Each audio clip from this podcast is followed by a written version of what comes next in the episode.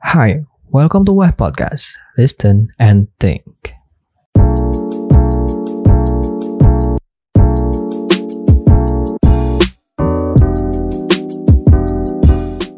Ya, kembali lagi di Web Podcast. Kali ini gue eh, nggak nggak sendirian lagi ya, gue wawancara lagi sama temen gue pastinya karena gue masih belum bisa datengin bintang tamu, jadi masih teman-teman gue aja.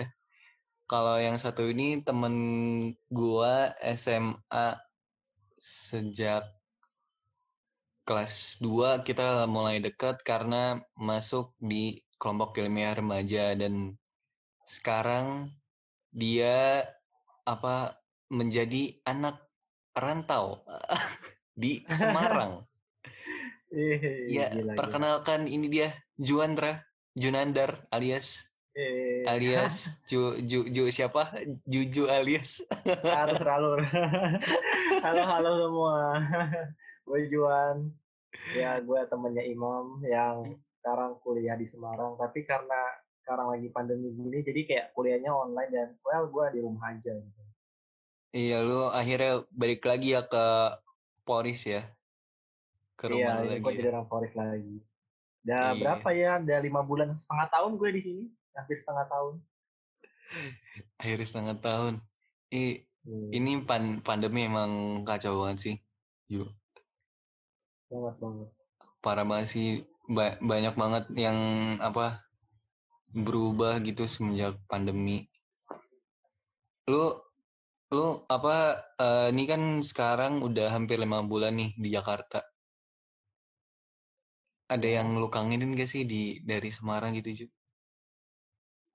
Kangen dari Semarang banyak banget, banyak banget ya. Allah. Aduh, aduh, Kayak apa nih? Apa nih? Apa nih? gue ninggalin Semarang waktu awal-awal ya waktu awal-awal gue ke sini itu kan kayak biasa aja gitu kan karena emang masih situasinya masih agak panik karena masih awal pandemi jadi kayak Mm-mm. waktu ke sini dia aja lah ya nggak tapi sekarang pas ke sini tuh malah jadi kangen pertama kangen suasana kos pasti kayak kayak udah Mm-mm. lima bulan yang nginjek kasur kos gitu kayak gimana gitu rasanya Padahal kasurnya Terus- le- lebih lebih enakan mana? Enakan di rumah atau enakan kasur di kosan? jujur kasur kosan sih karena ka- kasur kosan itu kan kasur lantai jadi gua tinggal rebahan aja gitu kalau di rumah kan gua Heeh. kasur tingkat ya kayak di belakang ya Oh. tingkat kayak gitu kasur tingkat Oh, kan jadi kayak iya. mesti effort dulu buat naik ke atas terus turun ke bawah jadi kayak Terus terus gimana? ah, terus banyak sih kayak em, makanan ah, salah satunya kayak gua sering makan kalau di Semarang tuh ada namanya tahu gimbal itu ah gila gua kangen banget tahu gimbal Waduh, waduh. kayak tahu tapi kalau di sini kayak ketoprak lah ya tapi di sana tuh namanya tahu gimbal terus tempat apa ya eye catching di Semarang gitu loh Wah, gila Gimana? kota Maksudnya itu gimana? iya tempat-tempat yang eye catching yang buat Mm-mm. buat foto gitu yang instagramable gitu lah kayak kota lama terus kayak mall-mallnya gitu yang kangen banget maklum gue kan anak anak selain gue anak rantau gue anak jalan juga nih Is. Iya nih guys, BTW dia dia juga emang suka jalan-jalan tapi lebih Yoi. sukanya pakai ini ya transportasi umum ya. Pokoknya tentang Iya. transportasi umum tuh kayak bis, kereta, tanya Juan. Kayak pakai pakar gitu ya gue ya rasanya Iya, lu lu, lu tuh pakar. amin amin Di Juan lu tadi udah ceritain yang apa?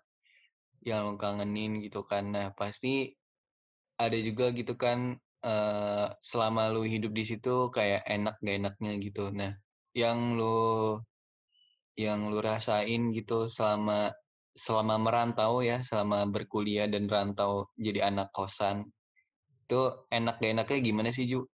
Lu karena kan banyak juga nih yang kadang-kadang pengen kuliah di luar kota gitu kan.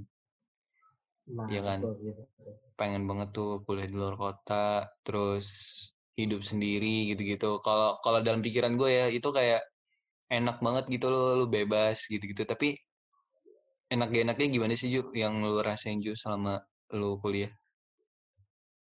Hmm, apa ya pasti eh, pertama-tama kalau misalnya kita mulai kayak ngekos atau uh, tinggal jauh dari rumah kayak merantau untuk kuliah atau kerja itu awal-awal pasti kayak ngerasa uh, berat untuk ninggalin rumah itu pasti. Mm-mm. Cuma nanti ke ke belakang-belakangnya itu nanti lu bakal ngerasa kayak oh uh, gue udah bisa ngatur hidup gue sendiri. Uh, Mm-mm. Kalau biasa di rumah gua punya jadwal ini ini ini. Nah kalau di udah kalau udah ngekos itu tuh atau atau ngerantau itu kita sendiri yang punya yang buat jadwal gitu loh. Kemudian Mm-mm. kita juga bebas mau manage apa pun, ikut apa pun, terus eh, kayak apa ya, mau berteman sama siapa pun itu bebas gitu loh. Karena memang kan kita kita sendiri yang mengatur apa untuk itu ya. di sana gitu. Mm-mm. Bener-bener tanggung jawab sendiri gitu ya jadinya ya. Iya, semua tanggung jawab sendiri, mulai dari makan, mulai dari eh, persiapin segala kebutuhan, baik kebutuhan utama, kebutuhan cadangan, kemudian kayak melakukan aktivitas tuh kayak kerja atau kuliah gitu. Itu Mm-mm. tuh di- semua ditanggung sendiri. Tapi yang gak enaknya itu tadi karena gua karena yang gue bilang tadi itu kalau semua ditanggung sendiri, maka eh, kalau misalnya ada kekurangan atau ada eh, masalah atau apa ya kita yang tanggung sendiri gitu. Misal Hmm. eh, kayak uang bulanan kurang misal ya kalau misalnya yang belum punya penghasilan tambahan kayak uang bulanan kurang itu pasti Iya. kayak mikir gimana nih caranya gue dapat uang bulanan biar gue bisa tetap hidup di sana gitu loh atau ya ya banyak sih ya emang itu kekurangannya maksudnya kayak eh, kayak gak enaknya gitu loh terus Mm-mm. kedua kayak eh, lu mesti adaptasi adaptasi lagi nih adaptasi eh, yang biasa lu dari rumah ke atau lingkungan sosial lo begini terus kalau di sana beda jadi kayak lu mesti kenalan lagi sama lingkungan baru lo di di tempat merantau gitu. Iya, iya. kemudian kayak apa ya eh gak enaknya tuh hidup sendiri itu memang eh, masalah dari masalah keamanan juga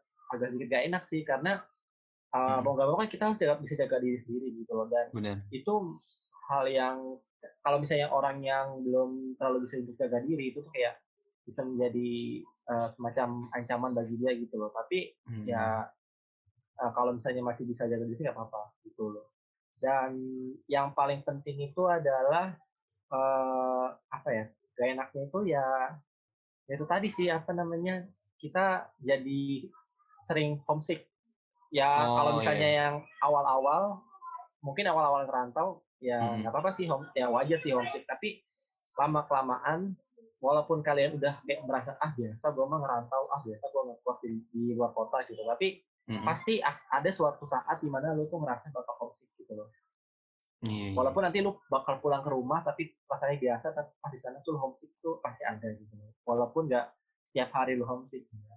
itu sih menurut gua Mm-mm.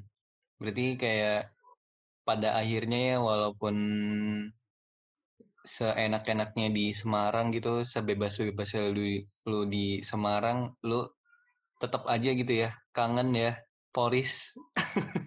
iya iyalah kayak kayak gimana ya kayak gua 17 tahun di sini gitu loh dari gua Wow, iya. umur 0 tahun sampai seka- sampai 17 tahun gitu bukan di sini jadi kayak ya udah Iya sih, iya sih, benar sih. Nah, tapi itu tadi lu kan ngomongnya apa tentang homesick gitu ya. Lu cara ngatasin homesicknya gitu gimana? Cara lu ngatasinnya? Apa lu mungkin lihat YouTube gitu video Poris atau atau gimana? Enggak lah. Maksudnya kayak kalau eh, tergantung sih gue kalau homesicknya homesick apa gitu. Kalau homesick sama keluarga ya gue ngechat aja gitu loh. Kan gue ada grup keluarga gitu ya. Udah ngechat aja gitu. Kalau nggak kadang ibu gue nelfon. Hmm, Terus kalau misal kalau enggak ya gue kabar-kabaran aja sih kalau misalnya lagi kangen sama orang tua. Kalau homesicknya karena homesick makanan di Poris atau atau jalan-jalan di Poris atau sama teman-teman di Poris ya ya udah aku kayak eh, coba cari misalnya kayak homesick makanan nih pengen makan sesuatu Hmm. yang ada di Poris tapi nggak ada di Semarang ya gue gue coba aja cari gitu loh. Kalau misalnya nggak ada ya udah gue cari alternatif, lain gitu. Kalau misalnya homesick sama tempatnya ya sama temen sama temen-temen ya gue tinggal calling temen-temen gue aja gitu loh. Kayak temen-temen gue di Jakarta gitu. Eh gimana Jakarta kabarnya? Eh, gimana Tangerang Bisa. kabarnya? Gitu aja. iya. Sih. Tapi kalau homesick tempat sih jarang sih gue lebih ka- kayak kangen kangen ngumpul sama orang tua aja sih gitu. Oke.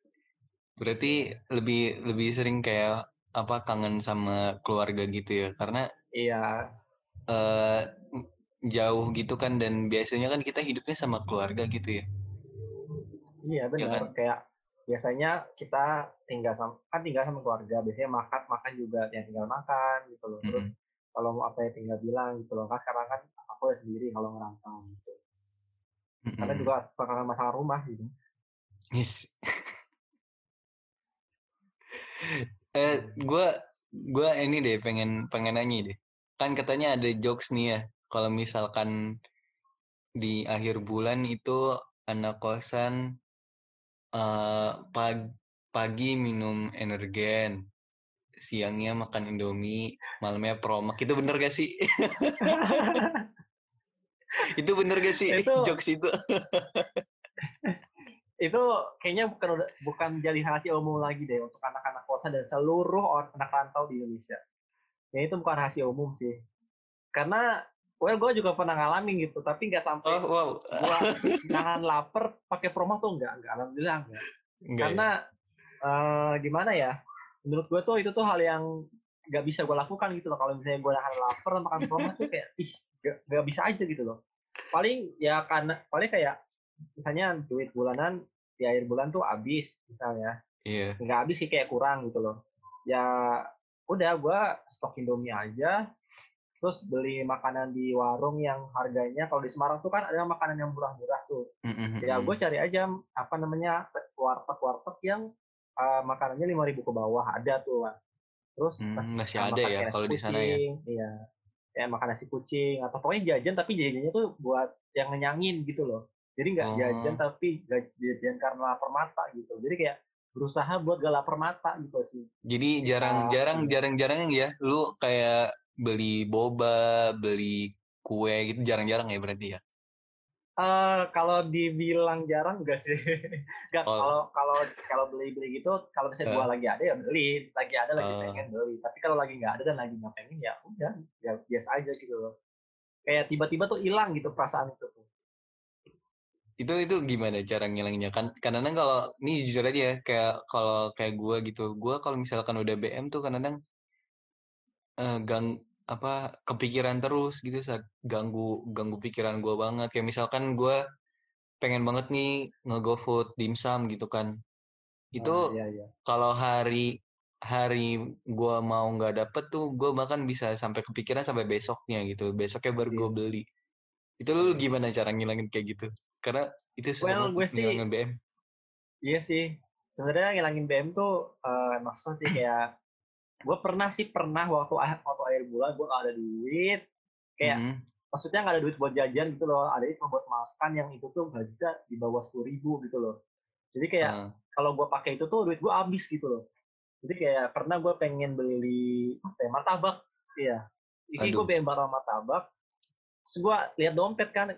Gue hitung itu, aduh ini kalau gue buat beli martabak nih, gue besok gak makan dua hari nih. wah. Habis serius. pertaruhannya. Habis, iya. pertaruhannya. Serem anjir. Serius bener serius. Serius. jadi gue buka dompet pas hitung ya nggak cukup sumpah martabak kan berapa sih? Dua puluh dua puluh dua puluh ribu tiga puluh ribu kan? Iya. Itu tuh duit makan buat dua hari tiga hari gitu loh kayak aduh gimana nih? Ya udah akhirnya gue sampai kosan ah, sampai kosan pulang gue buka aja tuh dompet gue taruh di meja jadi apa kayak gue ngeliat dompet kayak ya udah gue kosong ya udah deh gue nggak jadi beli martabak deh gue tahan tahan deh gitu ya ya udah akhirnya karena gue tahan tahan terus gue makan yang lain dengan porsi yang banyak supaya gue bisa kenyang gitu dan tetap murah sih jadi Ah. kayak lupa gitu sama martabak kayak udah lupa aja sama martabak sampai tiga hari dan alhamdulillah bisa gitu loh Alhamdulillah. karena karena gimana ya mau nggak mau bisa nggak bisa sih harusnya sih. Jadi jadi salah salah satu caranya apa lu eh, ngontrol BM lu berarti dengan ini ya dengan realita uang lu ya. Ya iya mesti iya gitu aja. Pokoknya gue kayak um, buka dompet gue taruh di depan mata atau di atas meja gitu kayak gue liatin. Ya udah gue nggak jadi beli sambil muhasabah diri gitu ya. Lihat dompetmu dompetmu sudah kurus gitu.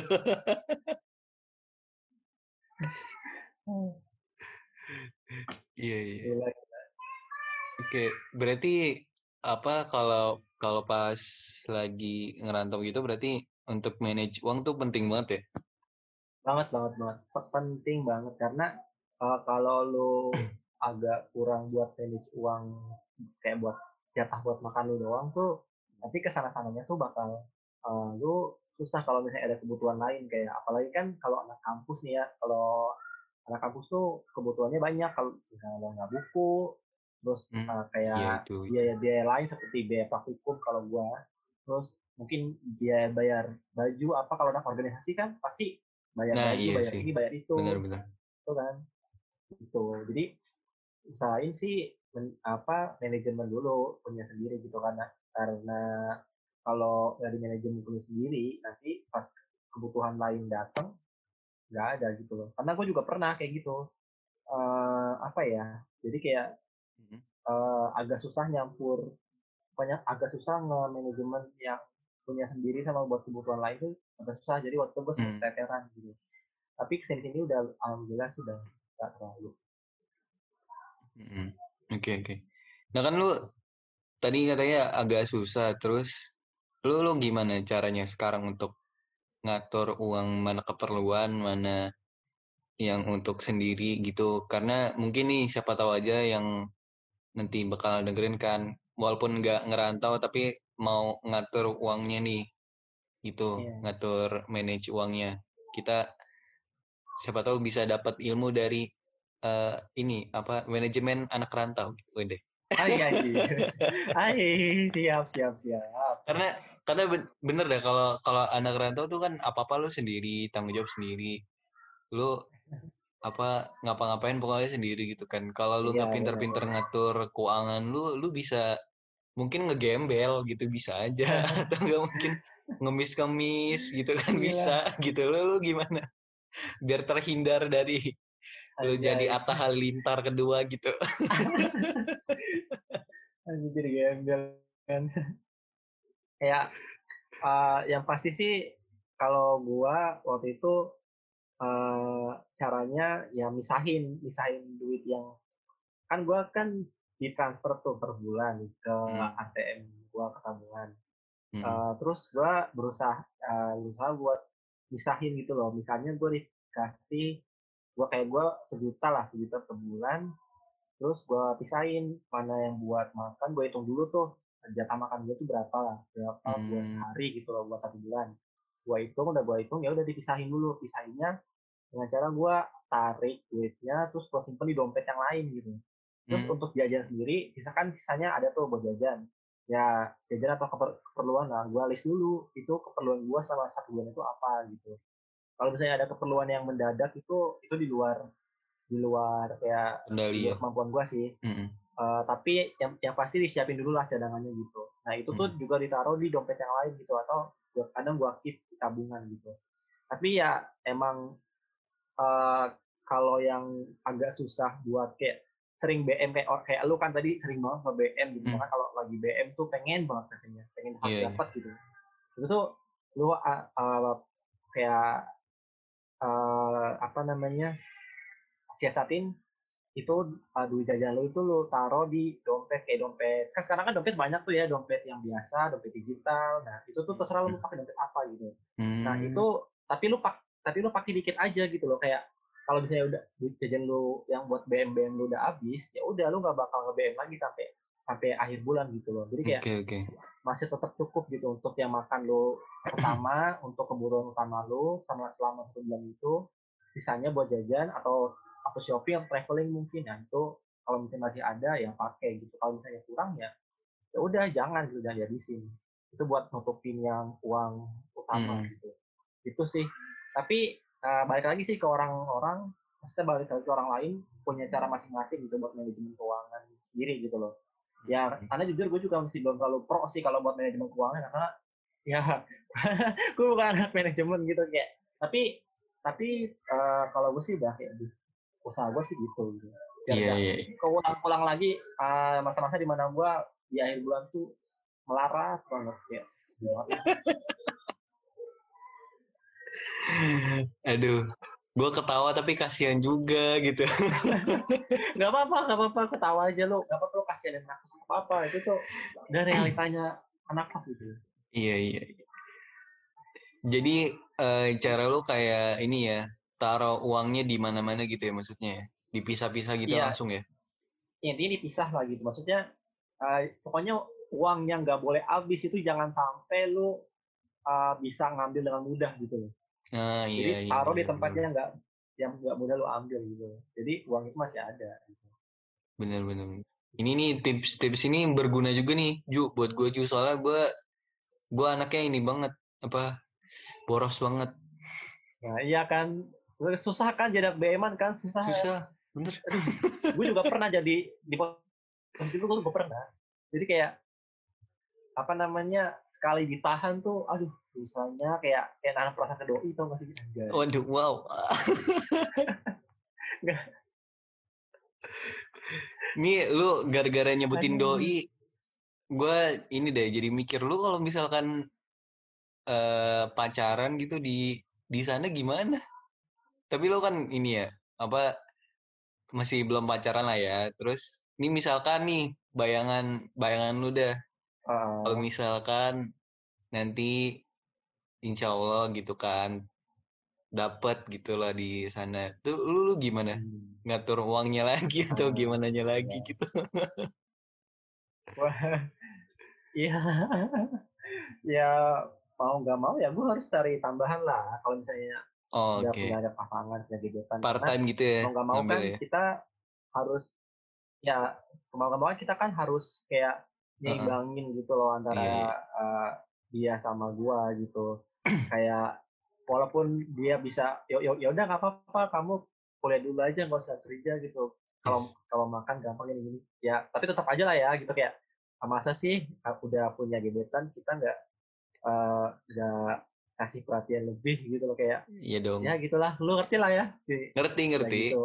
Jadi kayak ya kayak gitulah intinya eh coba cari-cari tambahan aja gitu. Mau apa kek mau part time mau apa mau invest juga mungkin boleh bisa. Itu kan kayak Is, ada tuh iya. mahasiswa yang invest itu dapat penghasilan.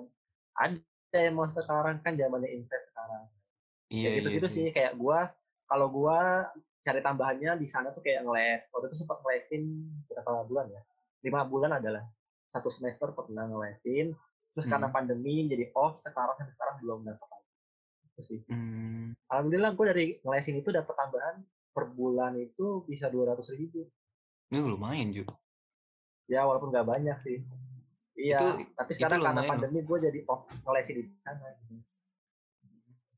itu itu lumayan loh. Ya iya itu dua ratus ribu. itu iya maksudnya kayak kalau ngelesin tuh di anak bagi anak-anak MIPA ya terutama itu Mhm. tuh itu menjadi hal yang keahlian keahlian utama sih maksudnya keahlian sampingan yang banyak di banyak diminati gitu loh. Jadi kayak Hmm, banyak banget tuh lowongan-lowongan les buat anak MIPA gitu karena kan secara kan anak MIPA kan paling banyak diincar buat gue jadi guru les gitu iya iya bener-bener jadi kayak gue ambil tawaran dan well ternyata kalau emang ditekuni bisa dapat 200 300 per bulan gitu loh tergantung dari tempat lu ngajar gitu. Itu sih Iya iya bener sih bener.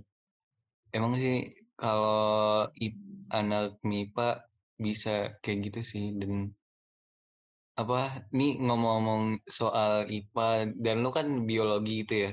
Jadi fun fact aja nih guys, gua juga Ah. biologi nih sama Juan dan Juan juga salah satu yang ngajarin gua gitu. Dan bahkan gua nyontek ya UN ya. iya jadi anjay. Iya jadi dulu tuh gue sama Imam itu uh, kita ambis biologi banget gak sih bertiga sama satu Parah, lagi ada parah. temen gue kan. Uh, ambis banget biologi bahkan UN kita sampai mau UN pun kita belajar bareng gitu loh untuk biologi gitu loh. Jadi Iya terus bener. uh, setelah keluar nilai UN ya ya ya gitulah pokoknya hasilnya luma- lumayan lah ya alhamdulillah semuanya bagus. Alhamdulillah gua terus gua baru seumur Tapi, itu tuh dapat ah, 80. iya alhamdulillah gitu iya iya. Tapi uh, jalan kita tuh kayak setelah SMA tuh beda gitu loh Uh, Hmm. kalau gua alhamdulillah keterima di biologinya. Kalau Imam ya di, di, psikologi tapi nggak apa-apa lah ya psikologi kan masih ada belajar biologi dikit-dikit. Ada untung alhamdulillah. gitu sih.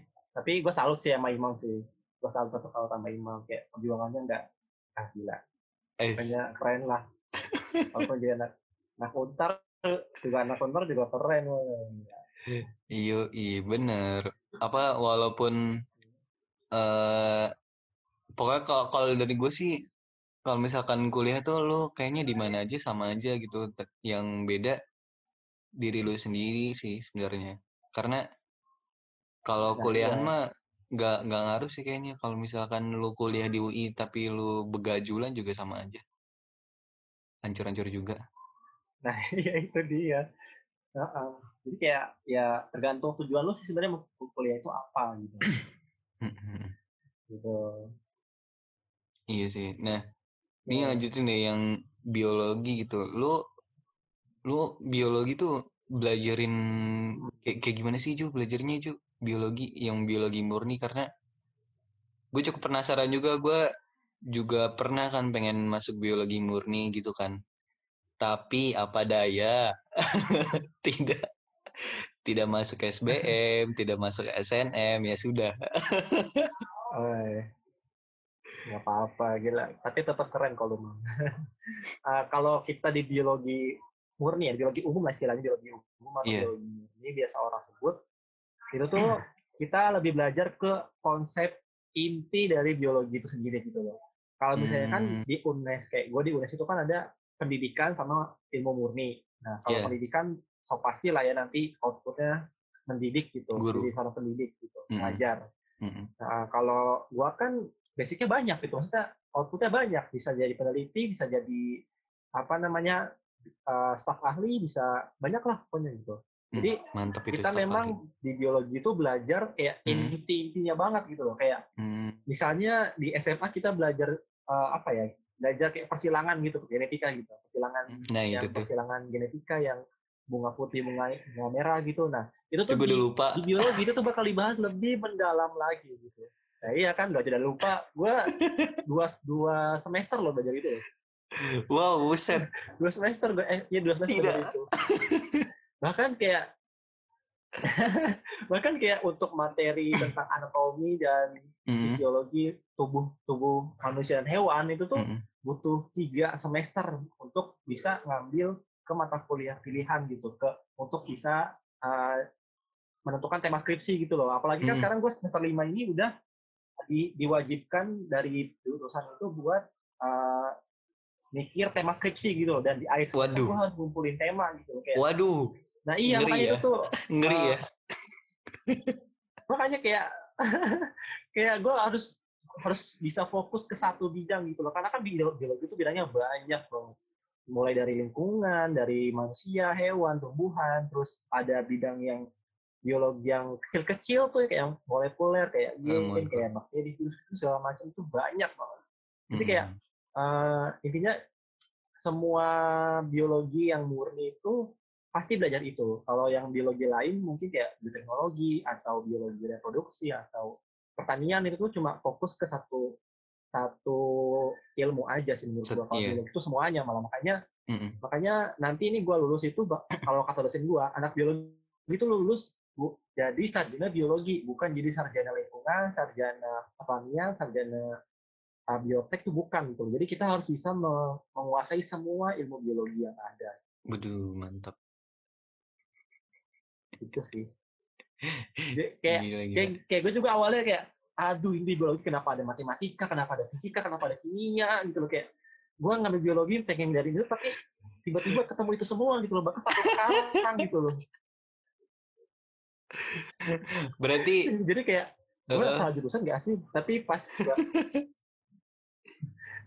sampai gue sering mikir sampai gue pernah mikir gitu gue jangan salah jurusan gak sih. Gitu. Iya iya.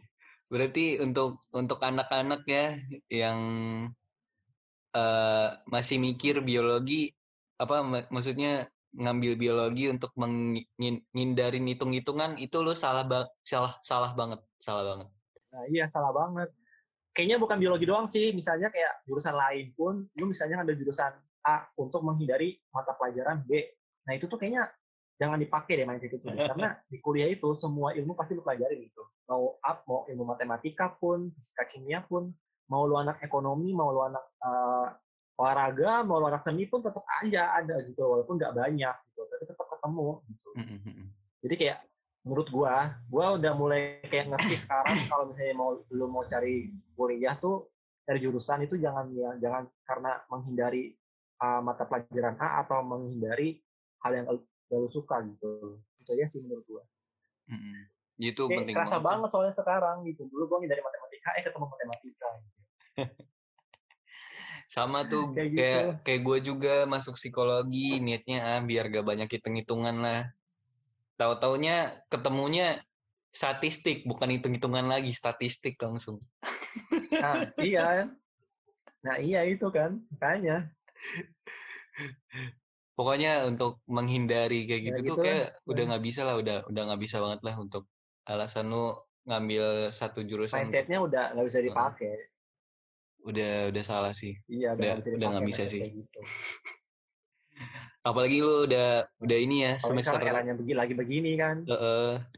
Terus tambah lagi semester semesteran kayak kita gitu, maksudnya yang udah pertengahan semester lima yang ya tiga semester lagi bisa Iya, tera- berakhir jalan. itu makin lama makin wah pengen tiga tadi lo tiga semester tapi ada tambahannya jika aduh jika, jika selesai karena karena di jujur gue di biologi tuh ini loh mam apa banyak Hmm. kating-kating baru lulus semester 9 semester 10 itu banyak Hmm. apalagi yang murni gitu Hmm. wisuda tuh yang lulus itu nggak lebih dari 20 30 gitu loh Bus. untuk yang murninya sendiri gitu jadi kayak banyak banget yang lulus baru semester 10 semester 9 gitu. Tapi ada sih yang tepat waktu ada gitu. Tapi Iya. kalau di jurusan lain sih juga beda-beda lah ya tergantung. Ya gitu. Tergantung ininya sih, tergantung apa eh culture sih, culture jurusannya. Karena kan ada tuh yang jurusan emang lulusnya lama, ya kan, ada yang tepat waktu, ada iya yang ada banyak ada yang ya ngaret-ngaret dikit kayak gitu ada. Tapi sebenarnya ya walaupun lu di di jurusan yang emang susah lulus, kalau lu nya serius tetap bisa sih. Maksudnya tepat waktu bisa-bisa aja sebenarnya. bisa bisa kok bisa Heeh. banyak kok yang uh, jurusannya sus- yang sering dibilang jurusannya angker karena banyak banyak mahasiswa tua tapi tetap Mm. aja ada yang kumulatif itu ada ada yang ya bisa lulus cepet bahkan ada gitu semuanya ada kemungkinan besar tuh semua pasti ada Iya bener. Dan eh, balik lagi ke diri sendiri, diri sendiri lu kayak kayak gimana gitu kan. Mm-mm. Oke, udah. Eh, sekarang kayaknya kita beralih ke yang agak santai nih, Ju.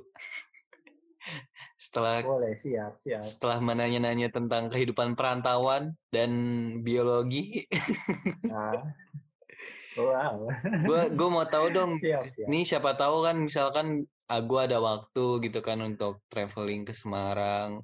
Ada ini gak sih tempat-tempat rekomen gitu Oh. Ju? Semarang Ju kayak maka, tempat makan, terus tempat apa eh, rekreasinya gitu ada ada nggak sih Ju? Hmm, hmm, hmm. Ini Ah, terlihat untuk banyak nih. untuk bagi para bagi para traveler ya Yoi. Enggak. Enggak lah. Ini kas pemahaman gue aja ya yang pernah gue kunjungi gitu.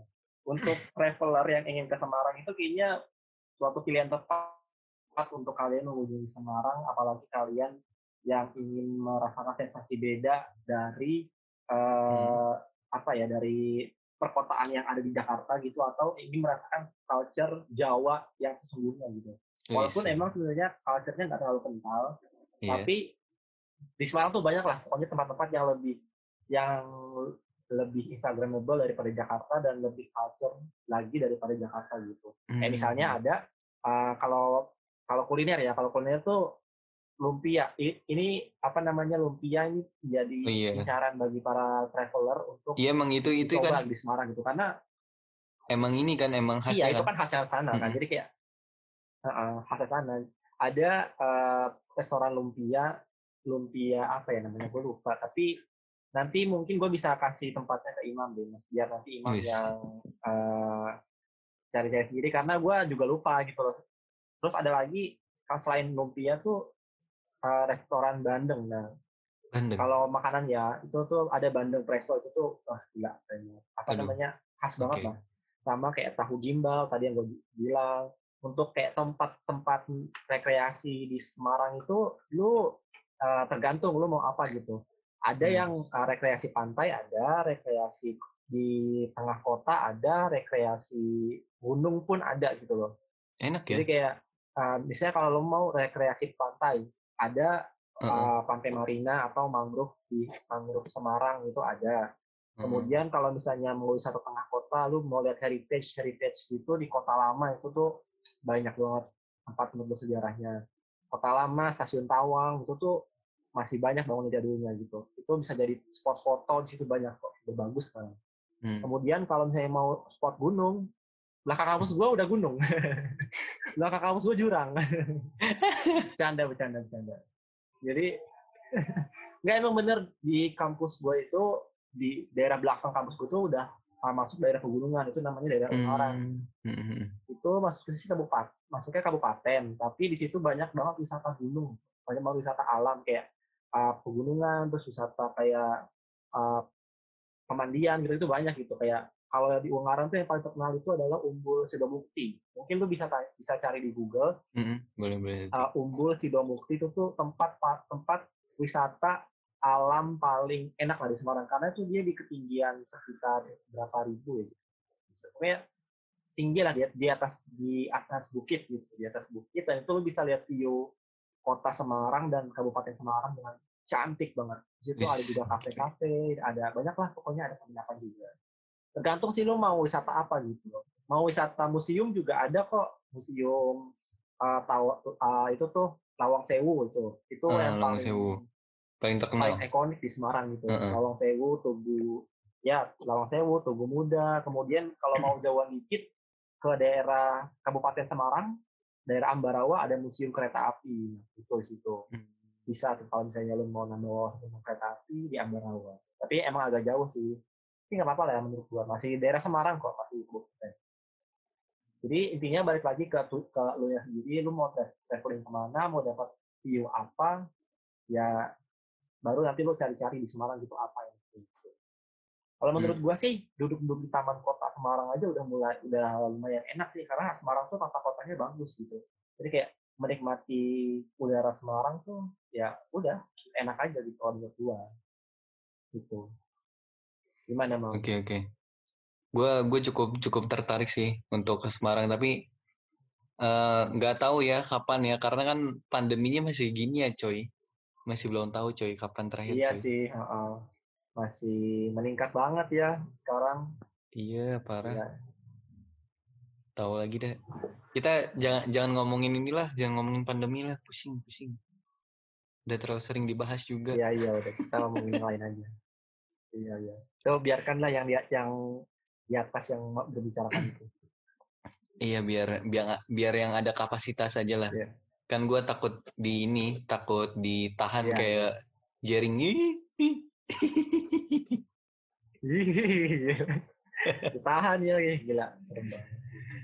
Oke, eh, tadi ini kan rekomendasi tempat-tempatnya gitu kan. Kalau kalau misalkan untuk liburan kira-kira lu, lu bisa kira-kirain nggak untuk budgetnya gitu berapa karena kan mungkin dari keretanya apa gimana gimana gitu dari penginapan. Kalau kalau dari gue sih gue mah gampang gitu kan yang bisa nginep ke kosan lu aja gitu kan. nah kalau yang yang lain kan nggak tahu nih. Ntar gue tutup pintu loh. Ya gue buka pintu loh. Mas. Sialan.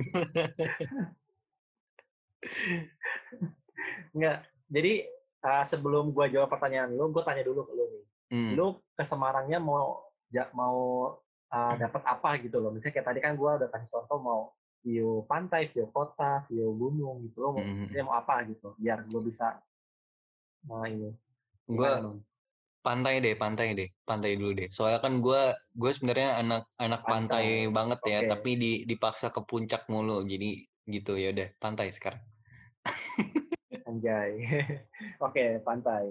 Oke, jadi misalnya dari oke, misalnya dari Jakarta nih ya, dari Jakarta lu Hmm. kalau mau murah, lu bisa naik kereta, ada kereta yang murah itu kisaran dari harga 100.000 ribu, ekonomi itu lu udah bisa da- eh, jalan dari Jakarta ke Semarang sekitar enam setengah jam gitu.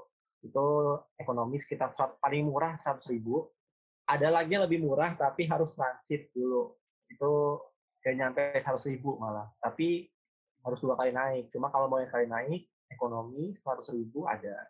Kemudian lu cari penginapan yang ini aja, yang deket-deket stasiun aja. Atau misalnya tadi lu mau ke pantai ya kan, kalau di pantai itu Semarang itu di kotanya ada, ada yang di daerah Jepara juga yang pantainya lebih bagus daripada Semarang. Hmm. Itu jaraknya itu waktu waktu tempuhnya dari Semarang itu satu jam, kira-kira satu jam naik uh, kendaraan umum. Hmm.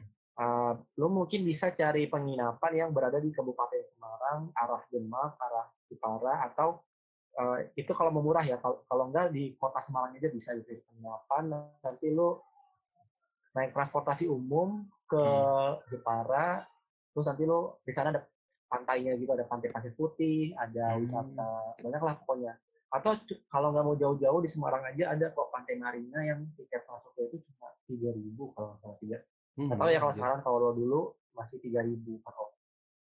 Nah ya itu udah udah dapet pan, udah dapet view pantai, Heeh. udah dapet udah bisa masuk kayak ke pokoknya di dalamnya sih emang agak adem cuma di pantainya tuh ya ya karena pantai utara jadi spot uh, ombaknya nggak terlalu gede kayak pantai selatan gitu ya paling lu cuma bisa menikmati ombak-ombak aja sih di pinggir pantai itu itu kalau mau pantai ya banyak sih sebenarnya Mhm. kalau budget itu eh lu misalnya kalau mau seharian doang nih sehari atau dua hari lah katakan- nggak sampai sejuta lah kalau misalnya sendiri mah nggak sampai sejuta serius kalau mau sehari dua hari bisa Hmm. hemat kok bisa bahkan bisa lu habisin lima lima ratus ribu doang bisa gitu loh Hmm. kalau misalnya lu pinter cari makan di sana yang murah gitu. karena emang Semarang tuh murah gitu loh untuk biaya makan biaya Oh.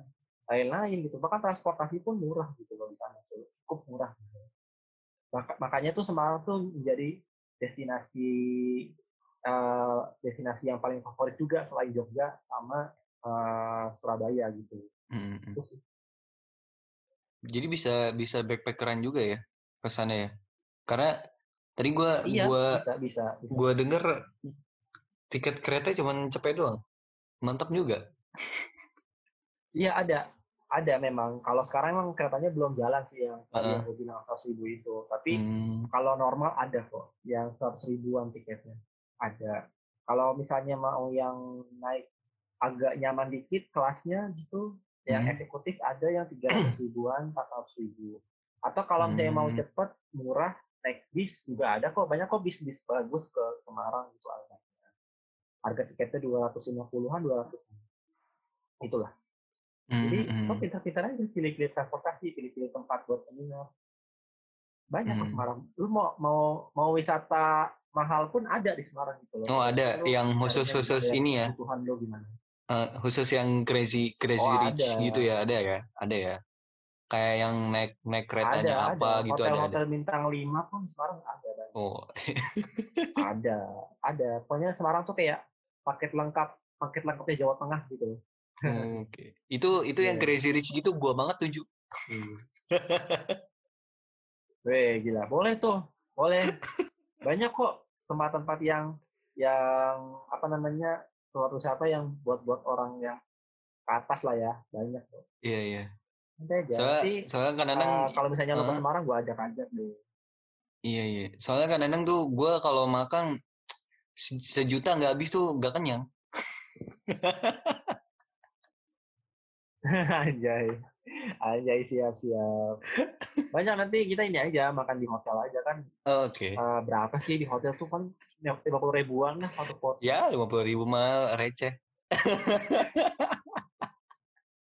Iya. Itu porsi makan gue lima hari. Aduh. Apalagi ya? Iya. Oke, tadi Aduh, udah gila, gila. udah ngomongin apa sih. spot-spot rekomendasi. Jadi ini yang dengerin nanti dicatat aja ya yang Iya. mau yang mau ini yang mau main-main ke Semarang gitu atau enggak kalau mau kontak Juan boleh Iya. ntar gue kasih kontaknya biar Juan jadi tour guide Woi. ditodong gue gue main nodong aja. Ya nggak apa-apa sih selama asal asal ada bayarannya aja. eh iya. Iyalah. Masa nggak ada bayarannya udah udah ngekos gitu kan. Kan kalau misalnya jadi tour guide siapa tahu dapat penghasilan tambahan lumayan. Aduh, eh, gila gila. Boleh juga tuh. ini gua gua iklanin lu juga gua iklanin Hey. Iklan kayak apaan tahu udah udah bisa ini oke. Apalagi ya? Kehidupan perantauan yang gue penasaran.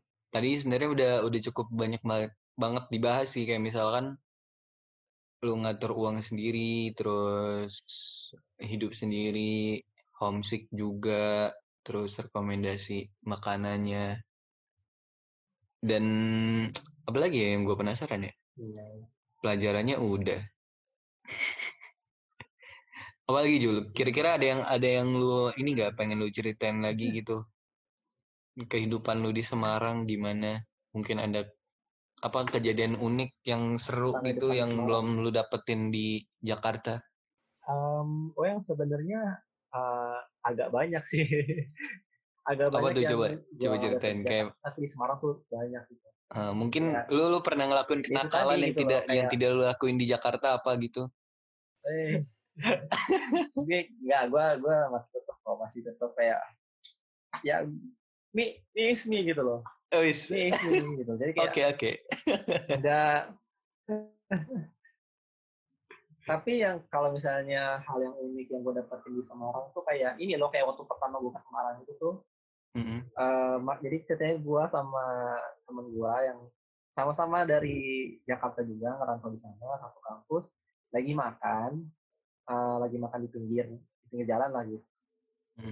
makan soto makan soto berdua nih gue berdua terus selesai mau bayar temen gue ngeluarin duit lima puluh ribu gitu terus pas di- pas ibunya ibunya lihat eh dek uangnya kegedean gitu Hmm. ih ya pokoknya kata kira-kira begitu ya. Terus gue nanya emang eh, soto dua ini berapa bu? Padahal soto sama sate sama kerupuk sama es teh dua gitu kayak itu kan kayak kalau di Jakarta tuh udah berapa gitu oh ya. udah udah mahal pas udah kena berapa tanya, itu? nah iya terus pas gue tanya emang eh, semuanya berapa ya bu? Gitu. Eh, pakai nada halus. Terus jadinya bilang cuma dua belas dua belas ribu gitu. Buset. Langsung dong temen gue sama gue kaget ah dua belas ribu dua soto dua belas ribu gitu loh kayak. Satunya kan enam ribu kan kayak ini udah sama ST bu dua belas ini dua belas ribu udah sama ST bu. Iya udah sama ST gitu nambah kerupuk tadi jadi nambah seribu gitu jadi kayak wow buset gitu loh. dah pantesan ibunya bilang uangnya kegedean gitu loh. Jadi kayak gue buset di Jakarta nggak bakal dapet kayak gitu gitu loh. Iya cuma kayak dapet teh pucuk itu berapa? Teh pucuk gitu kalau Jakarta. Iya. Gue yang yang sama lu pernah nggak sih yang gue ngajak lu keliling Jakarta itu makan nasi Padang di daerah Juanda nggak sih kan? iya itu wah yang lumayan habis banget berapa sih tuh satu orang tuh dua puluh ribuan. Nah, Iya itu kali itu aja tuh satu orang tuh habis dua puluh habis dua puluh ribuan. kali Sementara gue makan lagi soto di sana cuma habis enam ribu. Iya, sementara gue makan satu soto satu porsi ya sama es teh itu enam ribu. buset dah kayak gue mikir ya "Eh, serius sih ini Semarang semurah ini gitu. Kayak gue nggak salah pilih tempat sih. Gue langsung mikir gitu. Ya it- itu sih pengalaman yang kayak unik banget gitu yang nggak pernah gue dapet di sini gitu. Gua gua kayaknya kalau kalau misalkan di Semarang juga gendut dah ju. Gua ju. Makin gendut ju.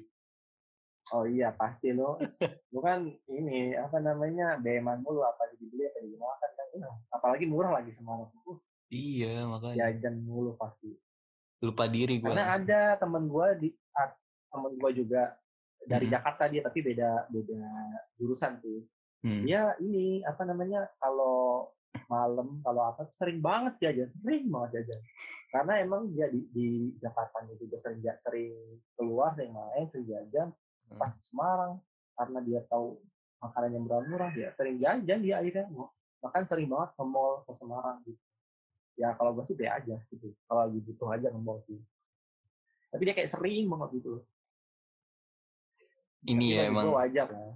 eh, emang emang anak anak-anak malam ya anak-anak nongkrong Iya. nongki. Wajar lah kayak shock shock culture gitu. Ada perbedaan budaya dan belum bisa nge-match jadi wajar lah ya. Mhm mhm. Nah, oh ya tuh tentang shock culture gitu, lu lu lu suka shock culture-nya itu cuman karena makanannya murah atau ada lagi Ju, yang lu bikin Oh yang lu enggak, bikin enggak. shock? Enggak, ada lagi banyak sebenarnya. Kayak Apa Ju apa Ju? dari kayak dari cara bahasa, terus perilaku Mhm. kayak di lingkungan sosial. Gua eh, contohnya pas di kelas ya, misalkan kan satu kelas itu kan yang anak Jakarta itu bisa dihitung jari sekitar 5 apa 6 gitu satu kelas Hmm. tuh. Sisanya kan orang Jawa semua, mau, mau dari Jawa Tengah, Jawa Timur gitu, ada dari Jawa Barat juga ada. Tapi eh, di kelas itu kan mau nggak mau karena gua kuliah di Semarang yang yang notabene-nya bahasa berbahasa Jawa gitu loh. Jadi di kelas pun dosen kadang ada yang berbahasa Jawa gitu loh ketika sedang mengajar gitu. Dan teman-teman gue juga ada yang uh, ngobrol dengan bahasa Jawa gitu. Kemudian gue sebagai orang. Jakarta, orang Jabodetabek lah ya, Iya, kan kalau di Jakarta kalau di kelas ngomongnya apa? Gue lu gue lu kan terus kayak iya, bener. uh, nada nadanya tuh kayak nada agak ngegas gitu kan. Iya. Nah pas di kelas gue tuh ngom- mau ngomong gue, lu, mau nyapa teman, eh lu, langsung dalam hati, eh gue kasar gak ya ngomong lu ke orang gitu. Apalagi tuh temen gue dia dia kan ngomongnya kalau iya dia soalnya ngomong ke gue tuh pakai aku kamu gitu, Ya walaupun dia cowok gitu loh, pakai aku kamu karena karena ya faktor Jawa kan emang halus Mm. kan kalau ngomong. Jadi kayak tiba-tiba pas mau ngomong eh lu berhenti kayak mikir aduh kasar gak ya. Yaudah akhirnya eh kamu udah ngerjain ini belum? Jadi kayak aduh gitu deh. Kayak gue berusaha halus di sana tapi akhirnya udah setahun di sana jadi gue ke bawah gitu loh. Eh, apa namanya udah ngomong pakai aku kamu ke cowok bahkan biasa. Karena kan emang Mhm. eh, di sana kan orang Jawa kan sering jarang pakai lu gua gitu. Ada sih memang yang orang yang sering pakai lu gua tapi nggak kayak anak Jakarta yang kalau ketemu tuh ngomongnya wah apa apalagi kayak anak Bekasi anak Tangerang itu kalau ngomong wah gitu nggak ada di sana tuh agak agak sih. itu sih yang dari shock shock culture yang gua temuin dan yang paling gua rasain banget gitu Jadi jadi nggak nggak ada ya kayak misalkan, weh anjing ke mana lu gitu nggak ada ya? ah nggak ada Sini kan nggak- biasa. hampir nggak ada Ini kan biasa hampir kan. nggak ada. kalau di kalau di fakultas gua kayaknya hampir nggak ada sih, tapi kalau di fakultas lain nggak tahu. Mungkin ada cuma nggak ke expose aja. Tapi jarang kok yang kayak gitu. Mungkin kalau apa sih kalau orang Jawa tuh candaannya kayak kayak cuk gitu kayak pecuk gitu. Oh, cuk kayak gitu gitulah ya. pokoknya. Tapi mak- tapi ya fun gitu fact ya. nih. Tapi fun fact nih ya. Iya? Jancuk di Semarang itu tuh kasar banget Oh, paling kasar gitu. Jadi kan kalau di Jawa Timur, kan gua waktu itu pernah tuh ada acara di, ada ada ada acara di Surabaya, gua ke sana terus ketemu sama orang-orang sana. eh, mereka ngomongnya pakai caktuk-caktuk gitu kan. iya itu mah biasa di sana. Kata temen gua di sana biasa, tapi pas udah di Semarang eh, apa namanya ada yang ngomong gitu, dibilang dong, eh itu kasar banget sih ngomongnya gitu, nah, juga gitu. Pokoknya udah di Semarang tuh ngomong cuk-cuk itu tuh udah kasar banget. Jadi kayak eh bencadanya tuh juga nggak separah itu gitu loh. Jadi kayak ada bedanya Hmm. gitu. Kayak kita kan kalau di Jakarta bencadanya gimana sih kayak eh lu ah, eh lu bang eh lu anjir Iya. gitu kan. Ya, ya gitu lah pokoknya. Tapi kalau di Semarang itu tuh ngomong gitu tuh udah kasar banget. Bahkan ngomong jancuk aja tuh kasarnya minta ampun gitu. Ya, ya gitu deh. Jadi Gua kayak, gua kayaknya kurang kurang cocok daju kalau misalnya ke sana Ju. Gua Atau- ngegas kan kadang-kadang. kayak, kalau lu kan ini gitu. Sunda. kalau lu kan Sunda. Ngegasnya ngegas Sunda juga. Lu kan apalagi di sana lu tanpa nggak nyambung lagi lu Sunda. Iya makanya. Eh tapi gue di sana setahun udah udah ini loh udah pulang-pulang tuh gue udah bisa bahasa Jawa. Itu kayak udah bisa ngomong pakai bahasa Jawa walaupun nggak lancar banget gitu loh. Gitu loh serius. Serius. Kayak Coba coba coba ngomong bahasa Jawa, coba. ngomong apa ya? Mungkin coba lu lu uh, pancing gue dulu gitu biar gue biar gue bisa uh, balas pakai bahasa Jawa gitu. Kumaha damang? Alhamdulillah, alhamdulillah. Baik. Baik. Nyambung lo ya. Nyambung. Kalau gue Sunda masih Sunda masih nyambung. Coba yang Oh, lain, yang lain, kata-kata yang lain. Kayak nanya, kayak nanya apa gitu. Ntar gue jawab pakai bahasa Jawa. Yang jawabannya agak panjang. A- Apaan dia? Nanya apa ya? bagaimana perkembangan ekonomi di Semarang? Cocote kowe iki kedowo wening kok kan takone.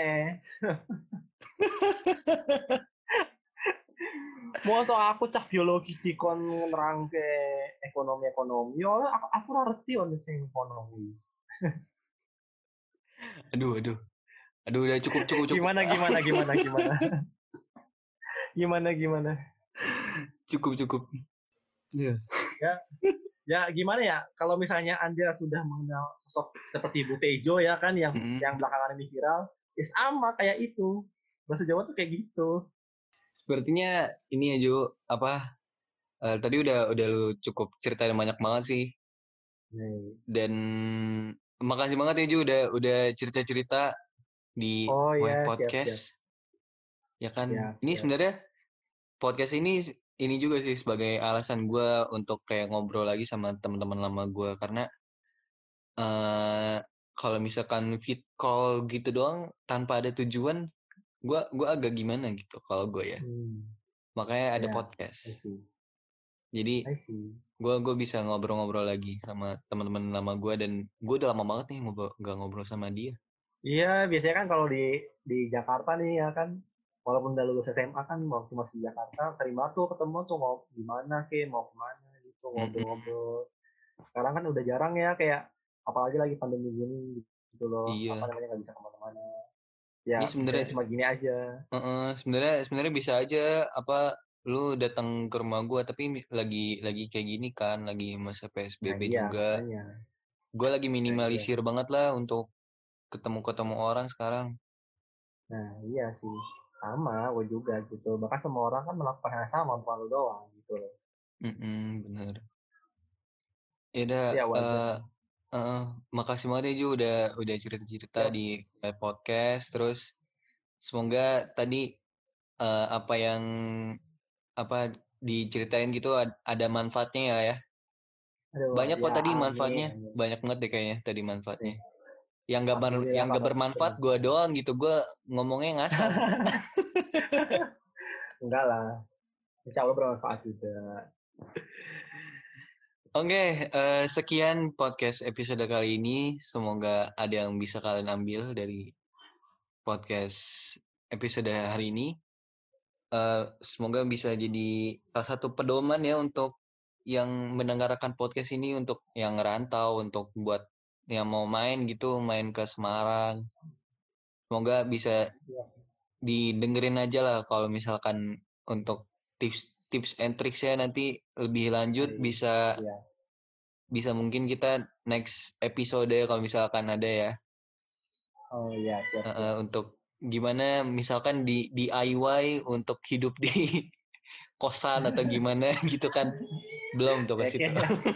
Oke, oke, oke. Ya, Oke, makasih banget ya Ju sekali lagi udah cerita-cerita Yoi. dan eh yang dengerin juga makasih banget udah dengerin sampai mungkin ini sejam jam lebih kali. Gak berasa deh udah. Eh, tadi jam 3 iya. kita tag-nya. Sekarang udah jam Makanya. 4 lewat tuh. Mantap. Mantap, mantap. Makasih semuanya yang udah dengerin. Siap, Sampai jumpa di siap. podcast episode selanjutnya. Ya, dadah. Bye.